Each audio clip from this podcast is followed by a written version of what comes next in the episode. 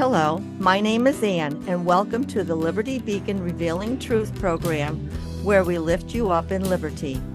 Now let's join our broadcast as Pastor Earl Wallace explains how the Bible applies to our personal and civic lives. Well, welcome back to the Lifting Us Up in Liberty program. Today we're going to talk about, continue our talk on the Ten Commandments. Yesterday we covered Commandments 1 through 4 briefly, and now we're going to get, we're going to cover 5 through 6. Commandment number 5, the Lord says, honor your mother and father. Honor should be the guiding principle of the home. In the positive paraphrase, this means be faithful to your fellow family members.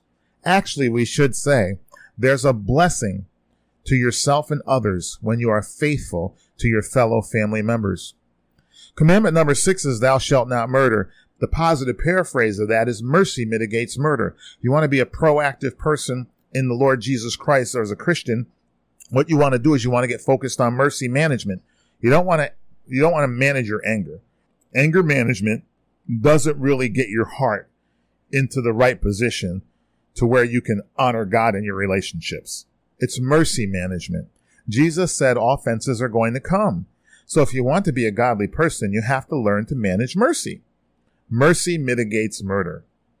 Commandment number seven talks about having the only way to have a proper sexual relationship is with whom someone to whom you are married. The positive paraphrase of that is if you date right, you mate right. If you date wrong, you're going to mate wrong. Be faithful to your primary relationships. Show that you love God by what you do with your body. Let me repeat that. We need to show how we love God by what we do with our bodies sexually. Commandment number eight, do not steal. Why does God tell us that? Here's why. Because the positive par- paraphrase expresses it this way. You're not stealing. You're ripping both yourself and the other person out of God's plan for both your material blessings. You get that? You're ripping yourself and the other person out of God's plan for your material blessings. Don't steal. Do not take those mat take do not take materialistic matters into your own hands. Trust the Lord. Commandment number nine is really 9a and 9b as I like to teach. And it says that you shouldn't lie and it talks about slander. Well, slander is telling the legitimate truth about another person in such a way as to hurt them. The Bible says that Satan is a slanderer.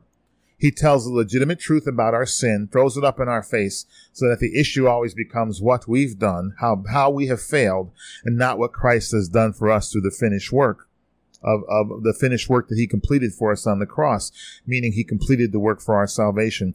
Commandment number 9a, the truth is all there is to tell, and commandment 9b, slander sells us short. Well, the final commandment, commandment 10 is thou shalt not covet. The positive paraphrase is this, coveting clouds the conscience. Coveting clouds the conscience. If you allow yourself to want what other people have, you might even begin to entertain how to hurt them in some way to obtain it. So coveting clouds the conscience. By the same token, contentment cools cravings and satisfies the soul. We'll see you tomorrow. God bless you.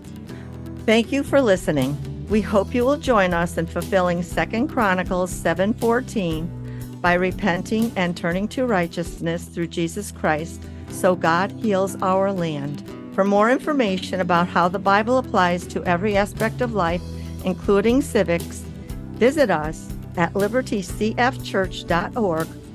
You can mail us at P.O. Box 235, Latham, New York 12110, or call us at 518 545 7744 that's 518 545 7744.